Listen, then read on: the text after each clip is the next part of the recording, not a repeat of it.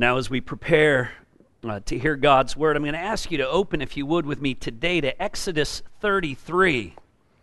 Though we have been going through 1 Samuel last week, we took a day, uh, a Sunday off to consider Reformation Sunday and, and looked into those rich things that God worked to recover in those days of the Reformation a return to the Scripture and its commitment, a recognition that gospel is all of God, all of grace through Christ alone, through faith alone, and those rich recoveries of core essentials of the gospel that God wrought in those days.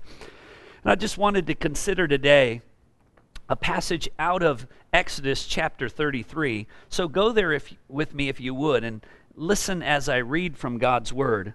I'm going to read verses uh, 12 through 17 of Exodus 33.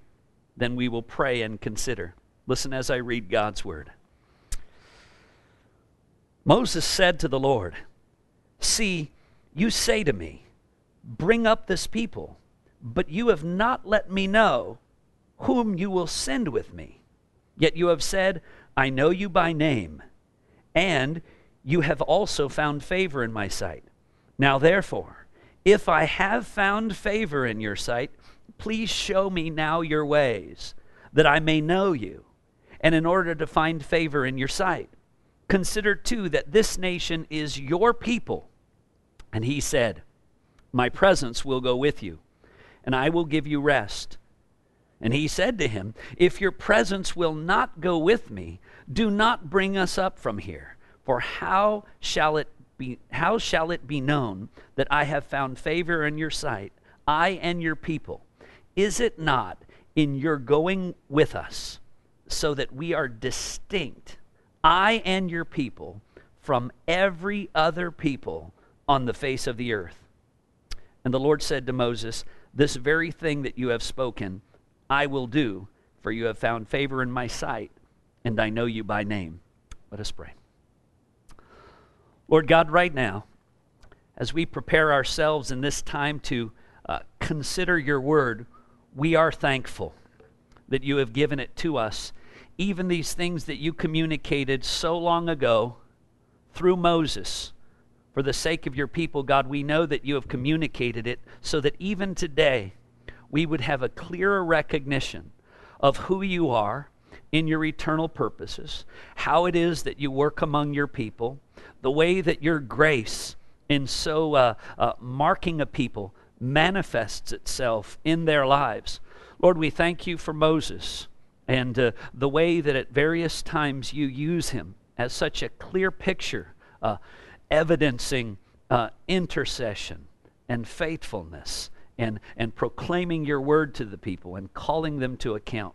Lord, we would ask that the things we consider now, that you would also bless us and give us an understanding of your word. Make it clearer that we may know and grow.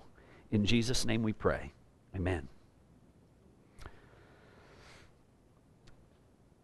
when we look at this passage, really to, to, to lay the groundwork for what's going on, go with me, if you would, just a little further back. We're going to look at the very beginning of Exodus 33. And even as you're looking back to it, I want, we want to know where this is. This is the Exodus has already taken place.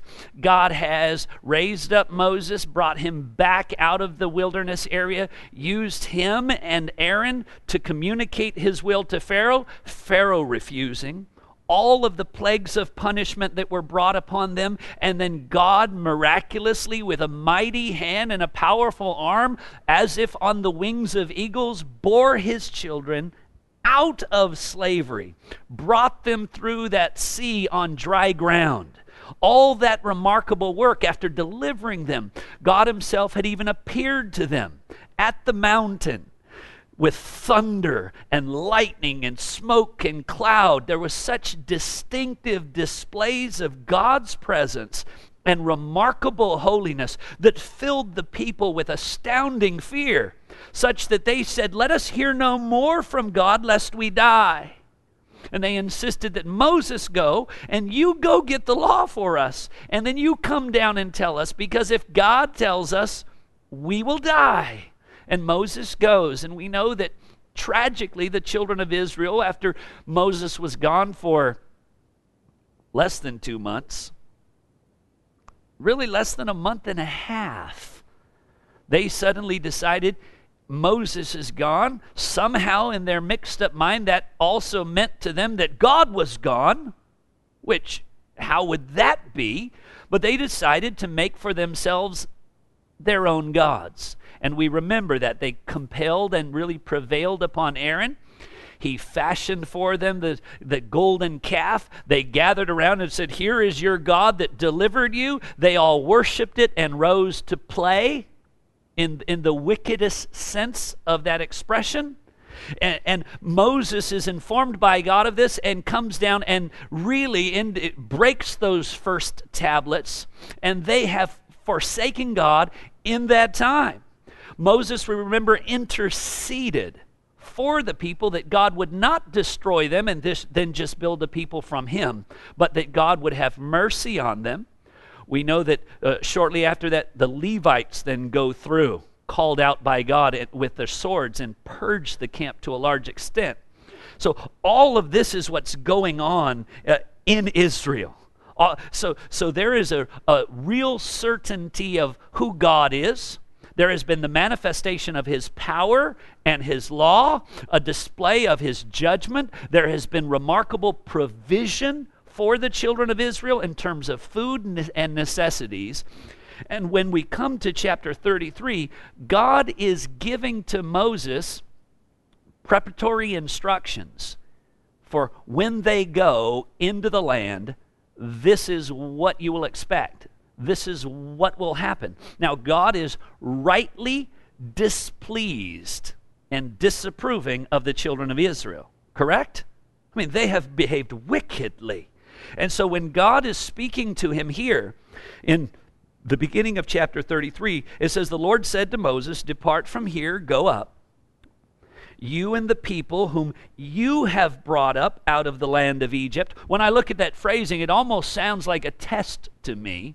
You and the people that you have brought up. Because did Moses really do it?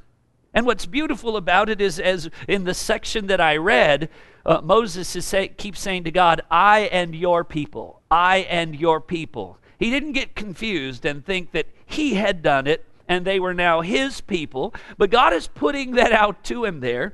Look, you and your people. To, uh, to the land that I swore to Abraham, Isaac, and Jacob, saying to your offspring, I will give it. Now look at verse 2. Now, this is a statement of because of God's displeasure with them, he says this I will, verse 2, send an angel before you to drive out the Canaanites and the Amorites and the Hittites and the Perizzites and the Hivites and the Jebusites. Go up to a land that is flowing with, with milk and honey, but I will not go up among you, lest I consume you on the way, for you are a stiff necked people.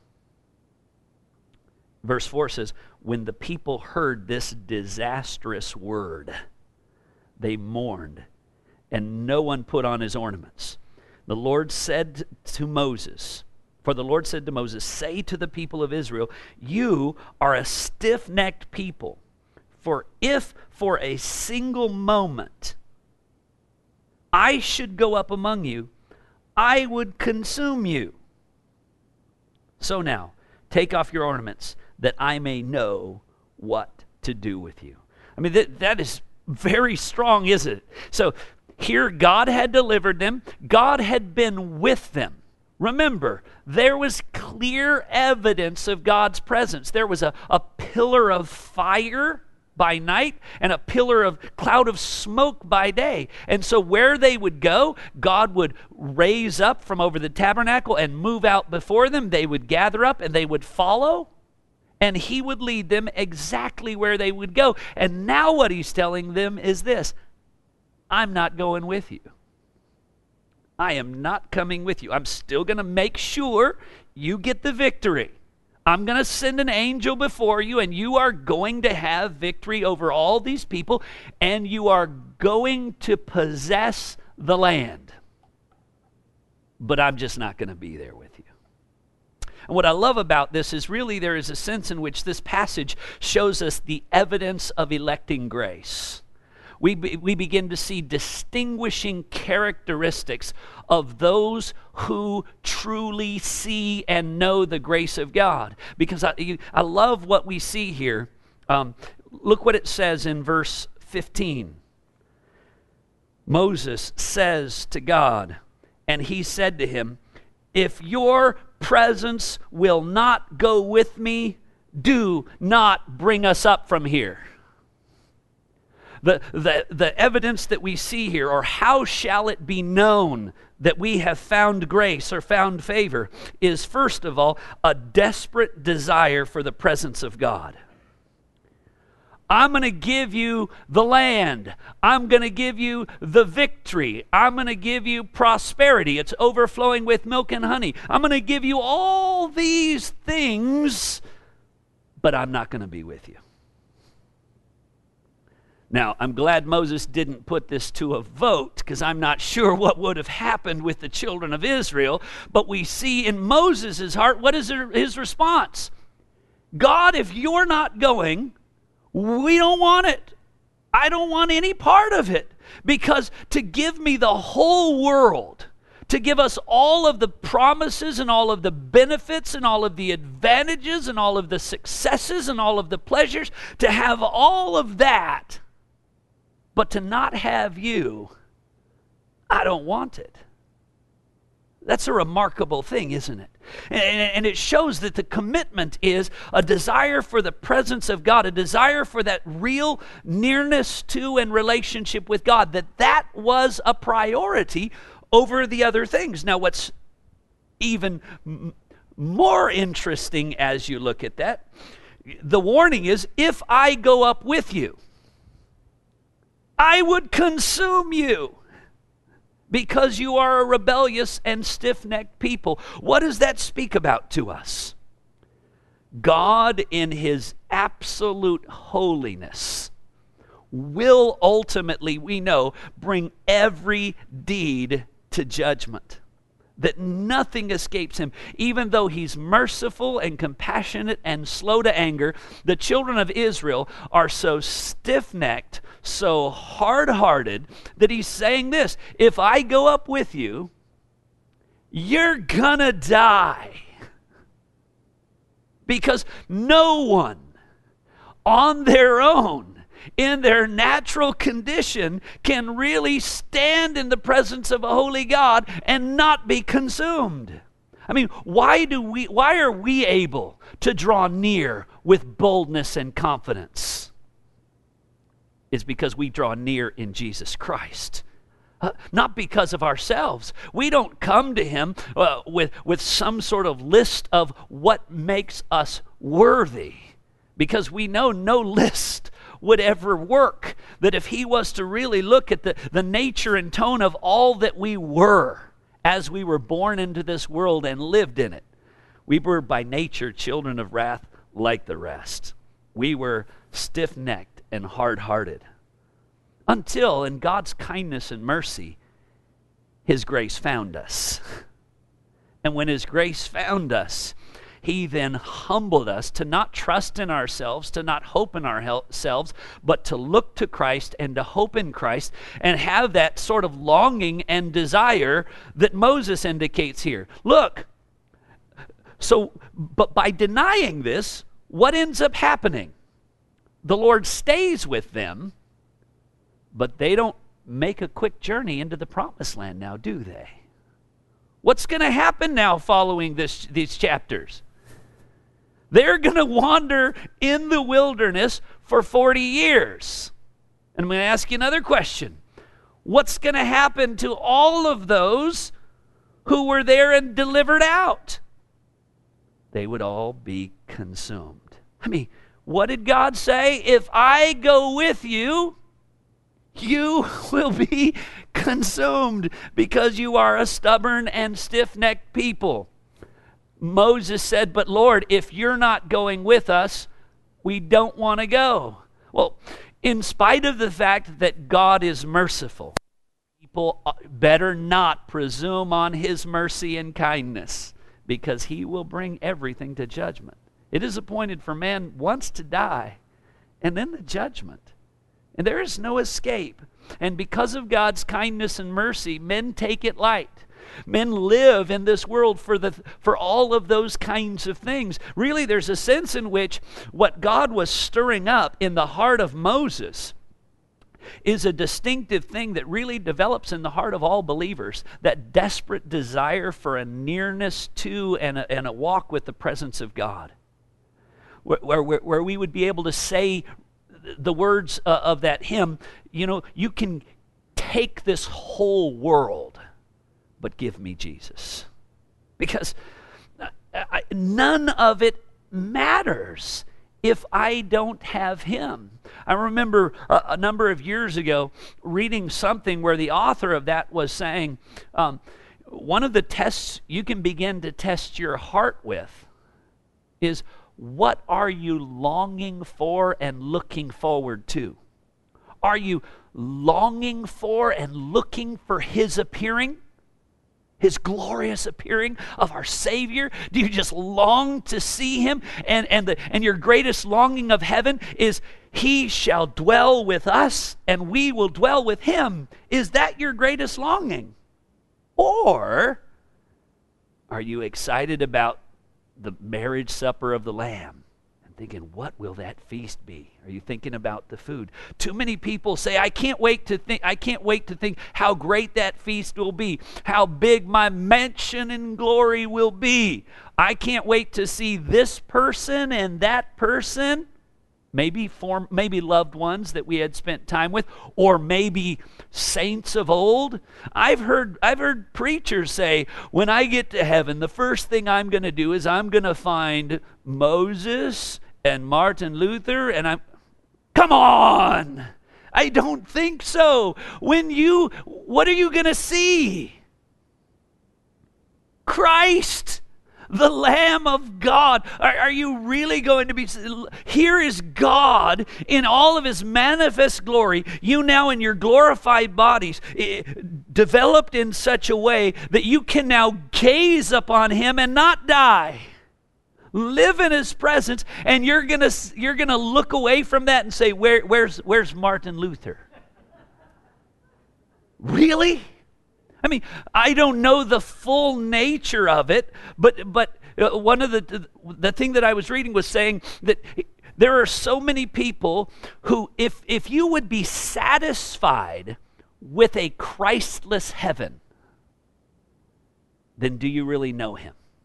Means no more tears, no more sadness, no more sickness, mansions of glory, plenty of food, no chores, you know, uh, uh, all of your friends, all of the good. That would be heaven. And people would be, yeah, that would be. Oh, and Jesus will be there. No. no, if that's just a secondary, incidental, distant thing that, eh, if he's there, that's great. If he's not, I'm good if everything else is great. You've missed it. You've missed it. You know, uh, who would care ultimately whether we were living in mansions or in shacks or sleeping in the open air? If the glory of God is present. Here, uh, God is saying, Look, I'm going to give everything I've promised, but I won't be there with you.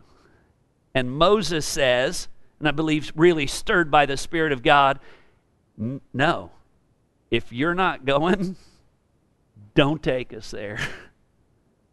because you're what we want. I love that.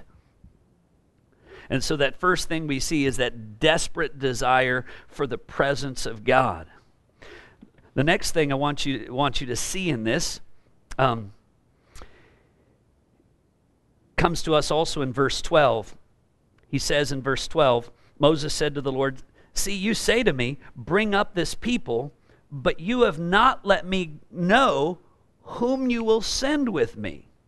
Yet you have said, I know you by name, and you also have found favor in my sight. So, what, what, is the, what is the statements in terms of now we don't have that original conversation between god and moses But Moses gives us insight into something that God had communicated with him. Moses, I know you by name, and you have found grace or favor in my sight. Uh, so, one of the things that, that happens when we are known of God, when we, when we know His person, not only is there a deepening desire for the presence of God, but there is a deepening discernment of our position in God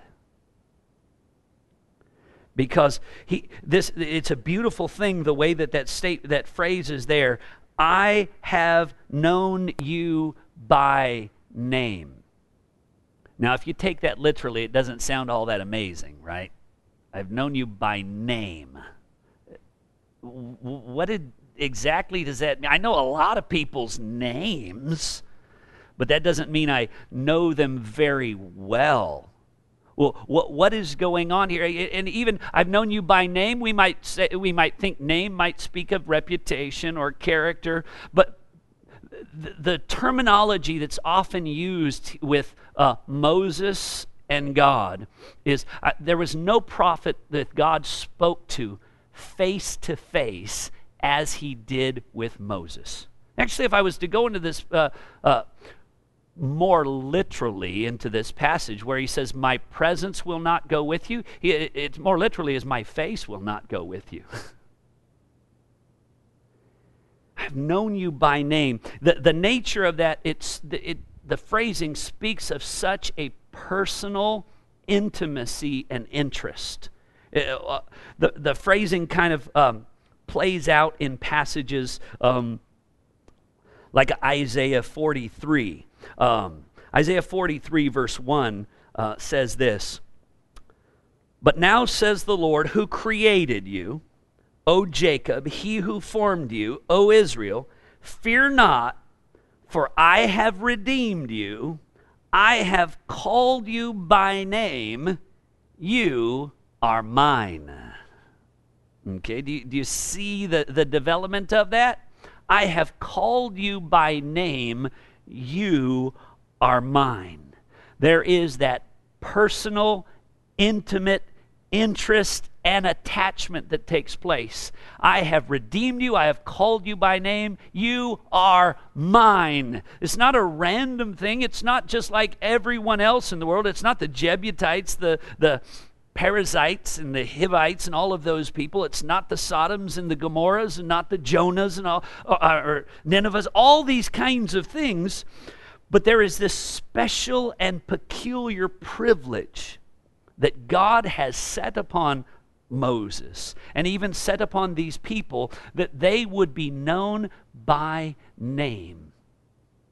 You know, it's a phrasing that belies a sense of intimacy and interest. Uh, uh, to give you a, a, sense also of the specific calling by name, that deepening discernment of our position, to be called by name is, is uh, where God distinguishes a person out of the rest of the world distinguishes them into an intimacy where they are dealing with each other closely, and also where there is uh, from God an endowment, an enablement, indeed a grace that is pla- placed upon that person. Let me give you a, a picture of that also out of the book of Exodus.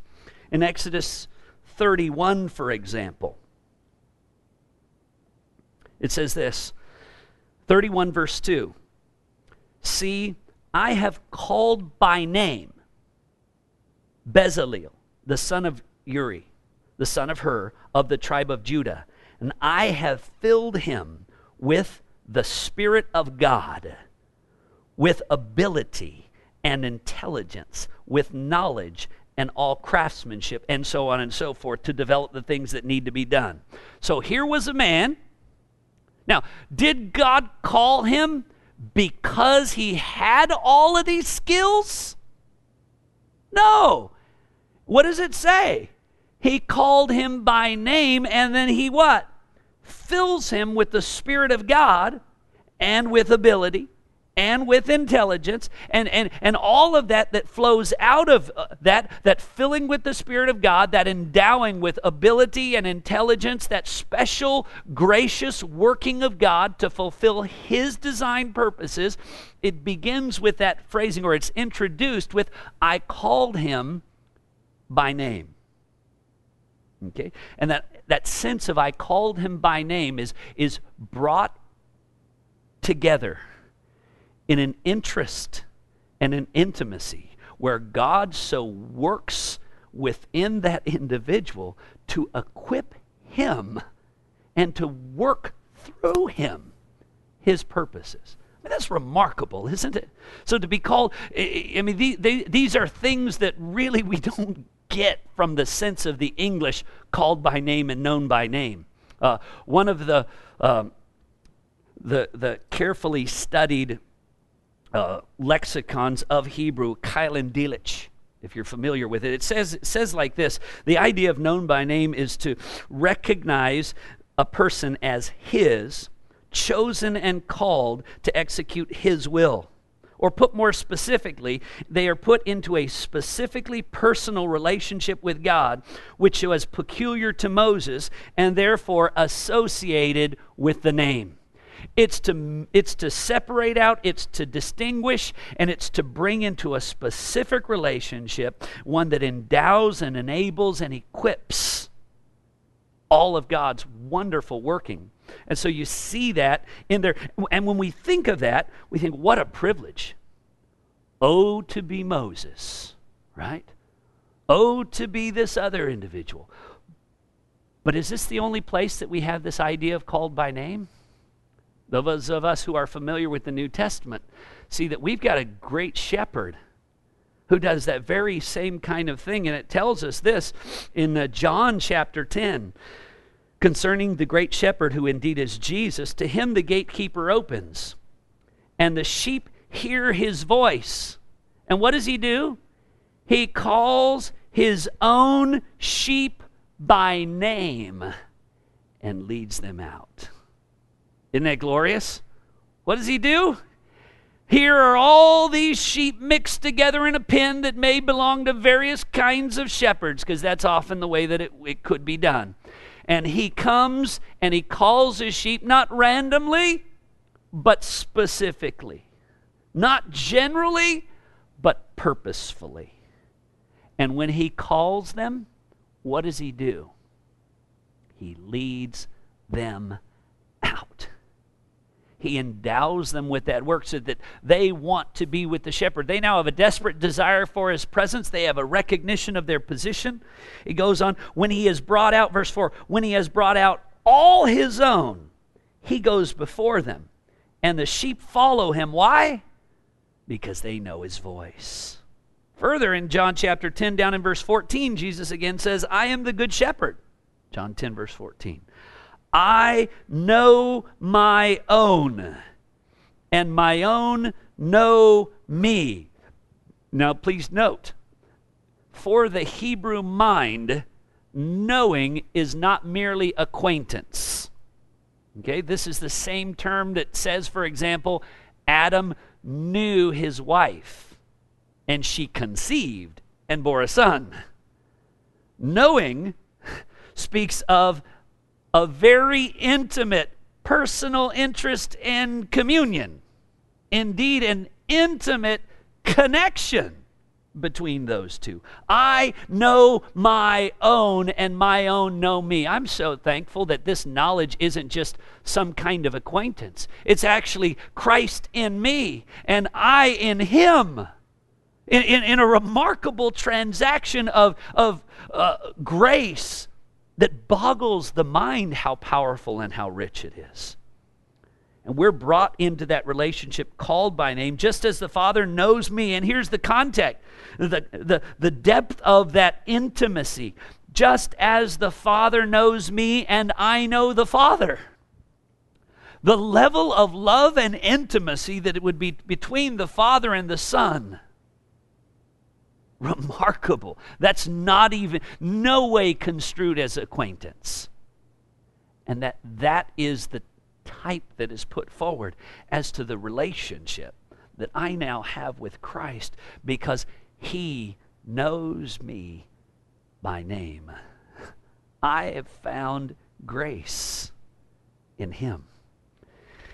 See a little bit further, and that's really the in verse 27, if we were to keep going, and maybe we will, of chapter 10, my sheep hear my voice, I know them, and they follow me, and I give them eternal life. And they shall never perish, and no one will pluck them out of my hand. Here, here's the other beautiful aspect of that. What was his fear? If you will not go with me, then do not take us up. But with regard to us under the new covenant, he calls us by name, and what does he do? He leads us out. And that leading us out, that keeping us safe in his hand, it comes also with that attendant and attached reality and promise he will never leave us or forsake us. And so, this concern here no, no, if you won't come, if you will go, he will never go. But doesn't change the fact that the desire and passion in our hearts still are I want to be walking with him. I want to be in nearness to Him. I want to be pleasing to Him. He is my shepherd. He is my chief. He is my all in all. I don't care if we don't get the land right now. I don't care if we don't get the house right now. I don't care about those things. More than those things, I care about Him and to walk with Him, to live with him. The other, the next idea in that passage, it says not only did he, he say, if you know me by name, it says, if I have found favor. That idea is uh, stated many times in the scriptures. Um, again, noting this, and you've got to always understand scripture in agreement with scripture. If God was to mark sin, mark iniquity, who could stand before him? Indeed, no man is righteous before him. This is what the scriptures teach us.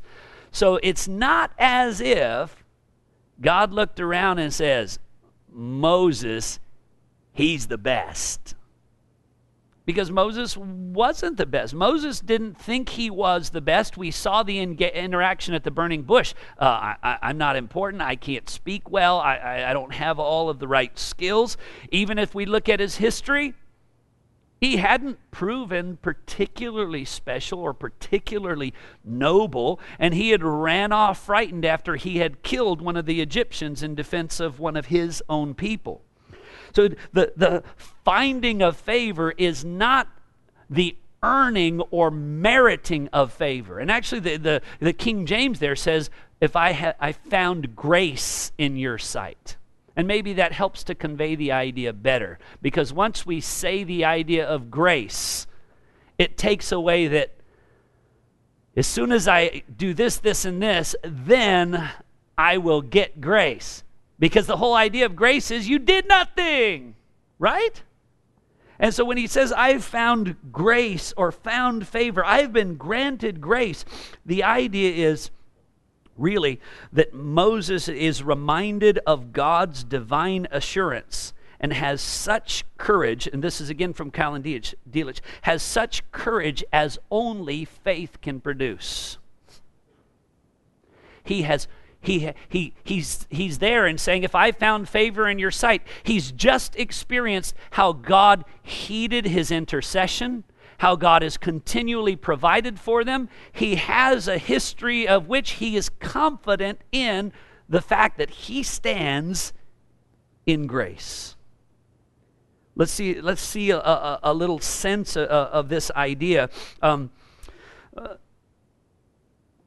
Second Peter chapter 1 says this, and it's a very interesting phrase.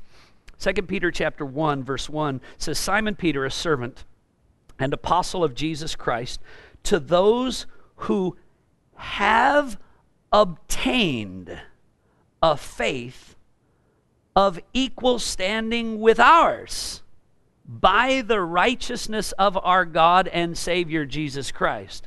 Now, what happened? These people They had did they earn it? No. Did they exercise it? No. They received it. And what's also very important to know is the faith that they've received, the grace wherein they stand, is what? Of equal standing with who? The apostles. But wait a second. The apostles, weren't they the special ones? Weren't they the chosen ones? Aren't there certain people who call them saints? Right? Well, of course, it's they who write to the churches and say, to the saints who are in Ephesus. So, wait a eh, because saints are all the believers. And what has made us holy and distinct, saintly, compared to the world and what we were? Being united to Christ, the imputation of the righteousness of Christ. And they understand that their standing and their acceptance before God is the same as every other believer. Nobody got there by earning it or gaining it. Everyone is where they are because they received or obtained it. Does that include Mary? The mother of Jesus?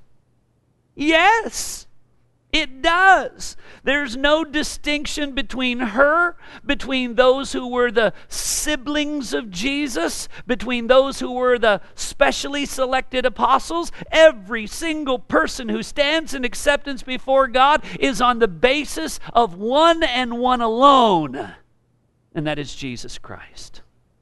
And that acceptance is of equal standing for all believers that they have been marked out. They will they will come before the day of judgment without a spot of shame. Why? Because we will be found in him not having a righteousness of our own that comes through the law or comes through the flesh but that which comes through faith. I mean it's remarkable isn't it? And uh, that is all of the work of god and then, but I, what I, what's interesting, look at verse 2. So here is this person has obtained faith, has received faith. And how did that come? Well, it's the exercise of God's grace, his own discriminating and distinguishing mercy. But then he, he, he goes on to say this May grace and peace be multiplied to you. What? I already had grace. There's more. There's not only the wonderful acceptance with God, the forgiveness that is in Christ, there's more grace. There's grace to rise above temptation. There's grace to overcome the enemy. There's grace to persevere in times of hardness. More and more abundant grace overflowing to you. May it be multiplied to you. Grace isn't done on the day of our salvation. Grace is overflowing and at work within us until we stand in glory. And he's wanting it to overflow in remarkable degrees. And what's important, what's interesting to note is, may grace and peace be multiplied to you in the knowledge of God and of our Lord Jesus Christ. The, the sense of their growing in grace is not going to come by wandering in the wilderness, by sitting on a hill, by staring at a statue.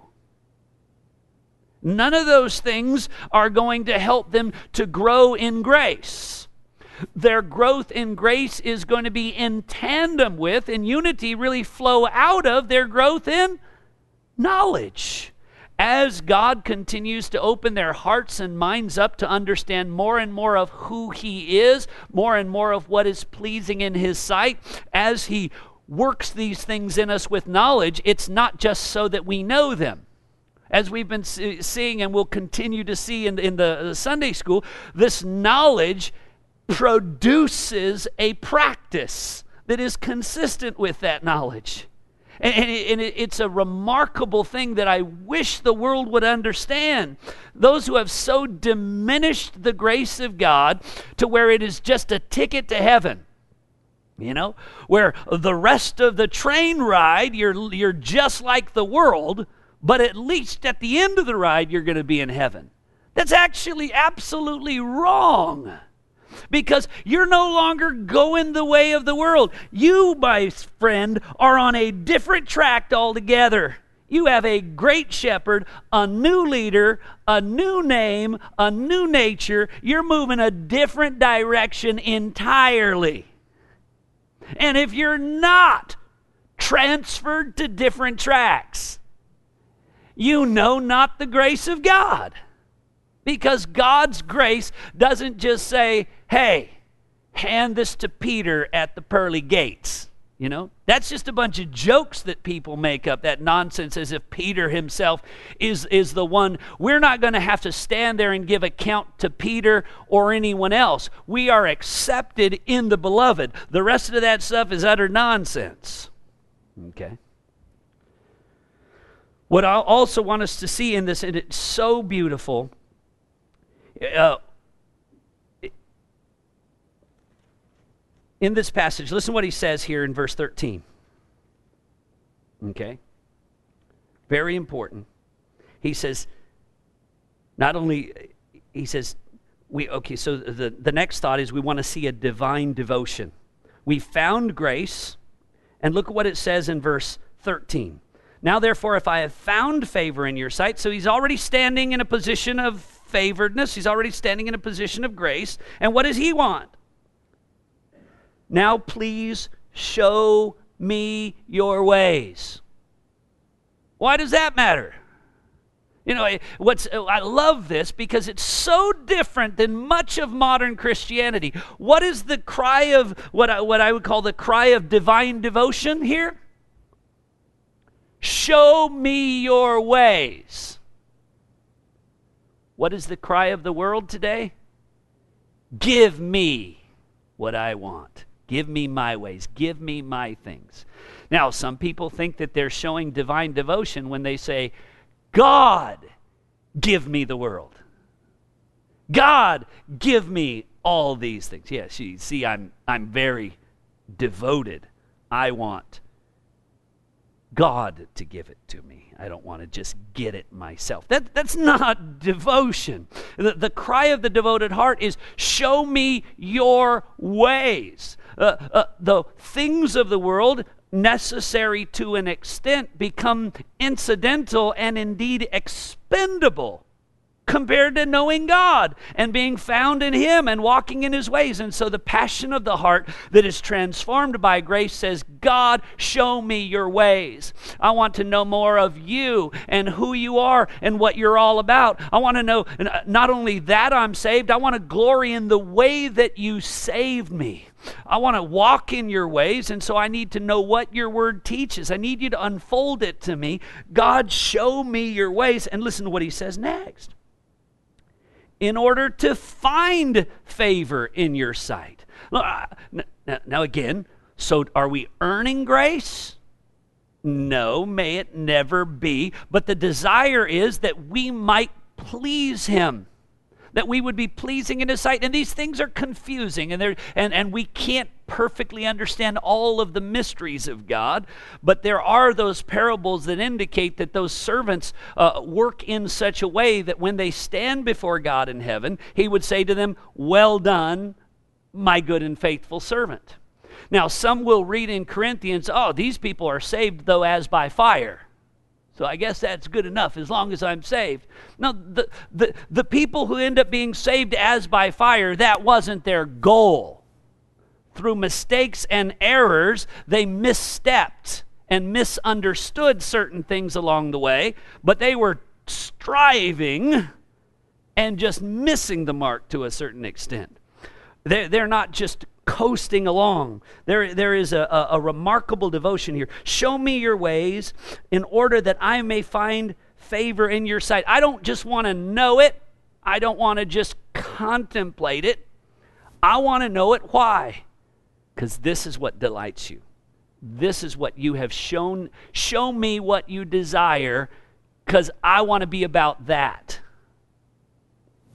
It's remarkable. I mean, Where's the wish list? Where's the give me this and the give me that? Actually, he's even saying, take it back. I don't even, we don't even, I don't even want the land. I don't want the milk and honey. I don't want all of those things if I can't have you. And more than that, I, I want you and I want more of you. I have received your grace. I want more of grace. I, I stand in a favored position. I want to please you and delight you. Such a, a, a blessed condition. And then he says this Consider too that this nation is your people. Wait a second. God, God had said to him, What? You and your people. And thankfully, Moses never missed it. You know? That, that way or mo- mode of man's thinking. But he understood no. Really, we could say this I'm not my own. I've been bought with a price. You're not your own. I mean, to too many, to too many places and too many groups. Uh, churches will be named after men or individuals. Ministries are named after men or individuals. And all these things go on and on. And, and uh, I'm of Paul, I'm of Apollos, I'm of Cephas. Or, and we get our own modern Christian celebrities where I'm of him and I'm of them. None of that is the big deal. And our eyes ought not be fixed on men, but on Christ. It, it, it, it becomes too fast about the location, about uh, the building, the premises, the organization, my church, his church, brother so and so's church, pastor so and so's, reverend so and so's church. What church do you go to? Oh, I go to Reverend. Da, da, da. Is it his church? And, and, and the sad thing is, then we start thinking about that. Hey, why don't you come to my church? Yeah. Well, I mean, I appreciate the sense of ownership, but uh, what we don't want to miss is this we are His. The church is His. Our life is His. I don't care how many people fill the room.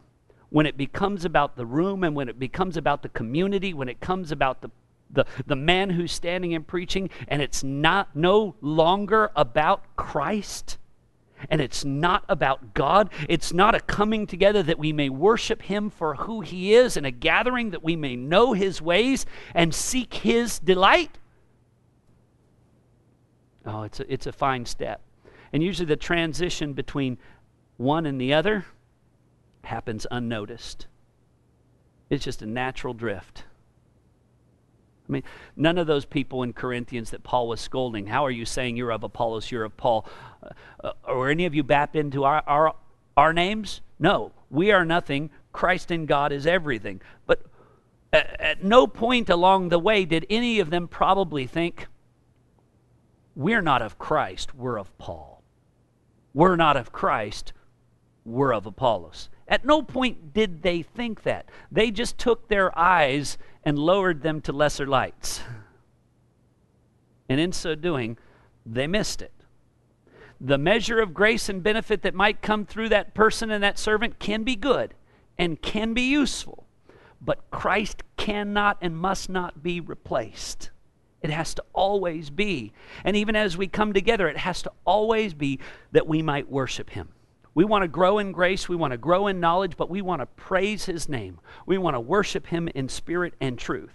I mean, which which again means when we come to church, it's not so much about well, it was I liked it today, I didn't like it today. It was good, it wasn't good, uh, you know, or, or, shopping. I'm church shopping and or whatever it may be.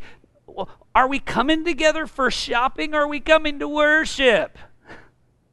Right? Are, are we coming together uh, to assess the quality of musicians and vocals, or are we coming together in order that we will praise the name of our God and hear His word and grow in knowledge and know His ways and walk in Him?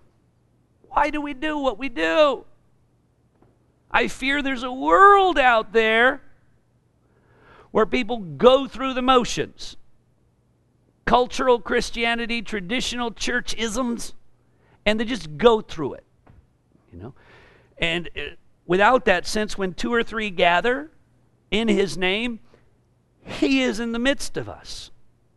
And so the, we worship him and we glory in him. Those other things are incidental.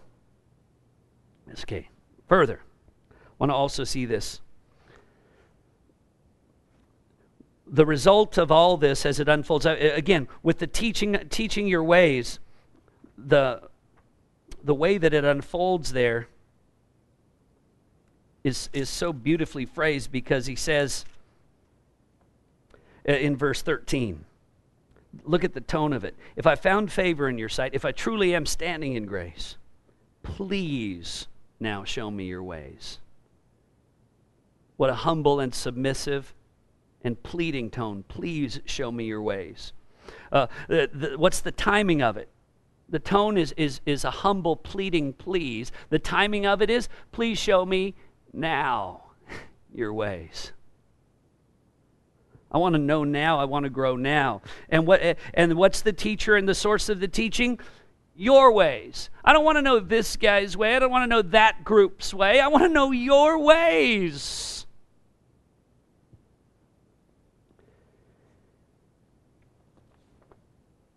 And fourthly, I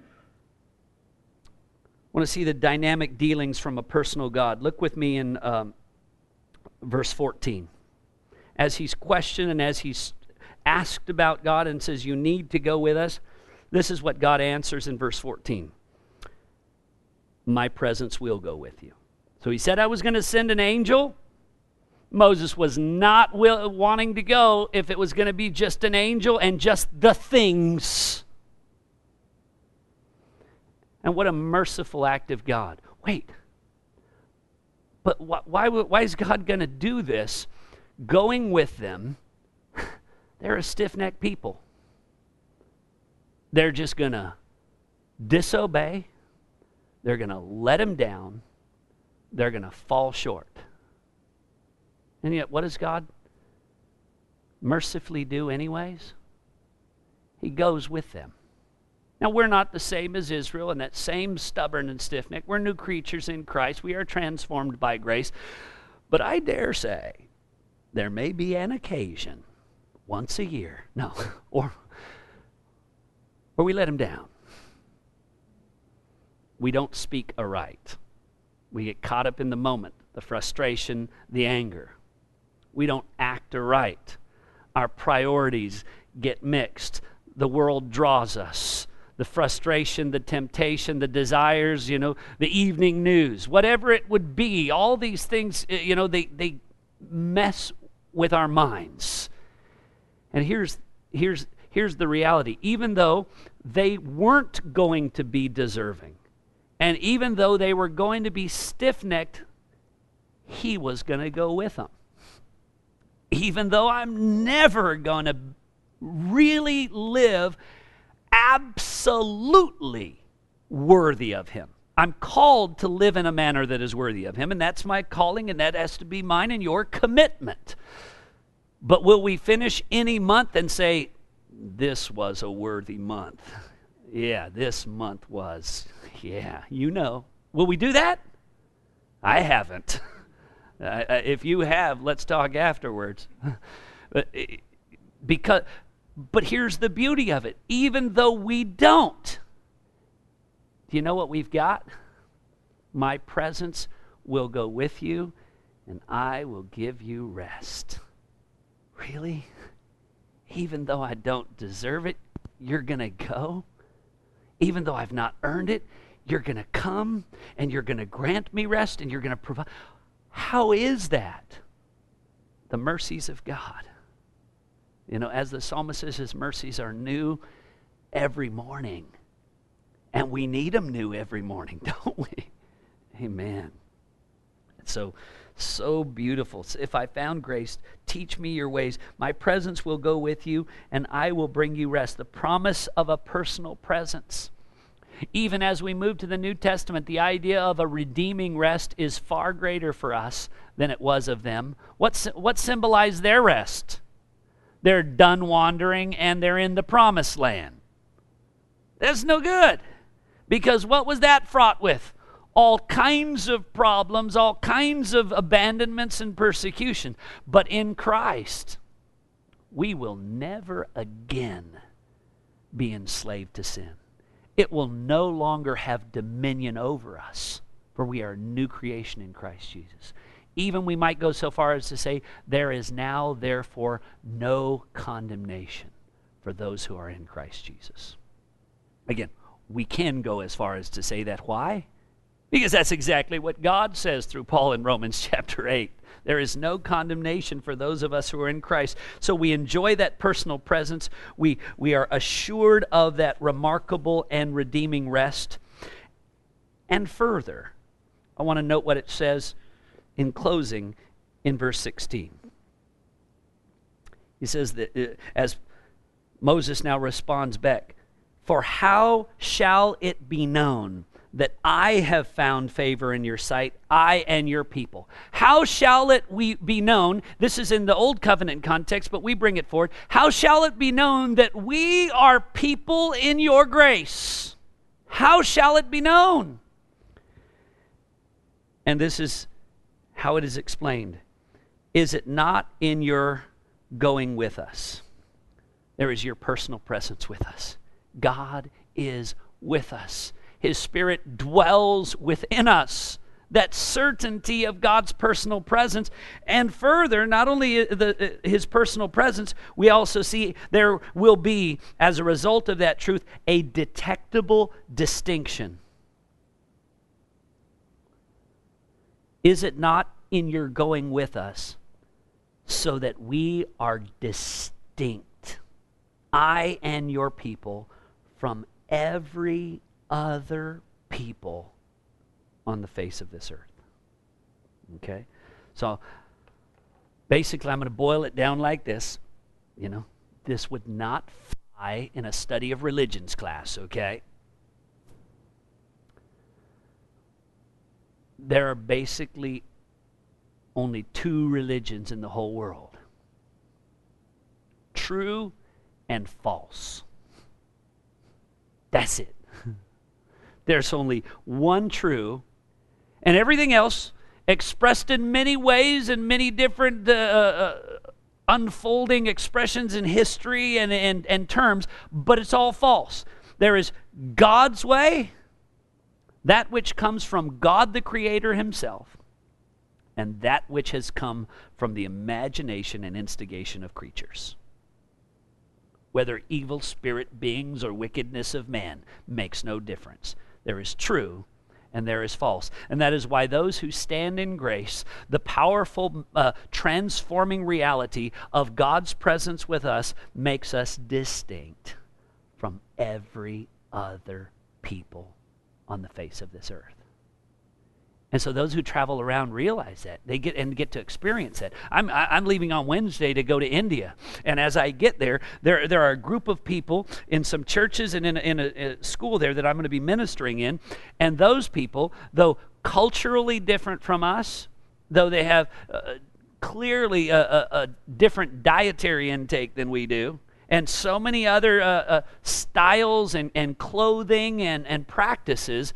I tell you this when you meet them and you interact with them, it doesn't take long to realize, hey, they're more like the, me than my next door neighbor.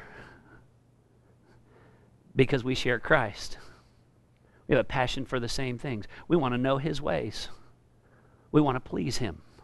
We want to be found in Him. Our hope is in Him. Our confidence is Him. This is my brother. Different, different hairstyle, different skin tones, different everything physical. But they have obtained a faith of equal standing with ours. You know, I don't want to break your hearts, but American Christians don't have a higher standing than any others. All of our standing has nothing to do with our heritage. It all has to do with Him. Our standing is in Christ.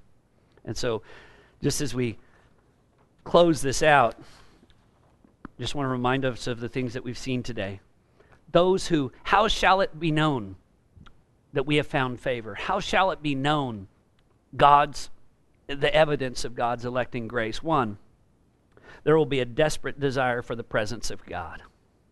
I don't want to go if you're not going with us. Two, there will be a deepening discernment of our position in Him. We're known by name, we are granted grace. Thirdly, there's going to be a divine devotion. I want to I want to please you. I want to know more of you. Teach me your timing. Uh, even a sense of insistence and urgency. Teach me. Please teach me. Please teach me now that I may know your ways, that I may know you, that I might, fi- might find more favor in your sight, that I might grow in grace and knowledge. Fourthly, there are these dynamic dealings from God. This promise of a personal presence, this promise of a, a redeeming rest, and the certainty of a detectable distinction. This is the evidence of God's electing grace in our life. And this is the God we know and love and serve if we're in grace. Because grace doesn't just deliver us in the day of judgment, grace delivers us from our sin now in order that we may no longer walk as we walk, live as we live. But now we love Him more than anything else, and we make it our aim to please Him. Let's pray. Lord, we are very thankful for just the opportunity to see these things in your word. Lord, I pray that you would, again, through hearing this, set us free from the distraction and temptation of this world. Show us, Lord, the vanity, the uselessness, the fleeting nature of all that is physical all these things that are temporary and transient, and give us that sense that you had stirred in Moses that your presence is the priority above all else. A desire to draw near to you, a desire to know you more, a desire to grow in you more, a sense of that rich privilege to be known by name, to be called by you, to be redeemed and resting in Christ. Oh, we are a blessed people, and that blessing is all because of your grace. In Jesus' name we pray. Amen.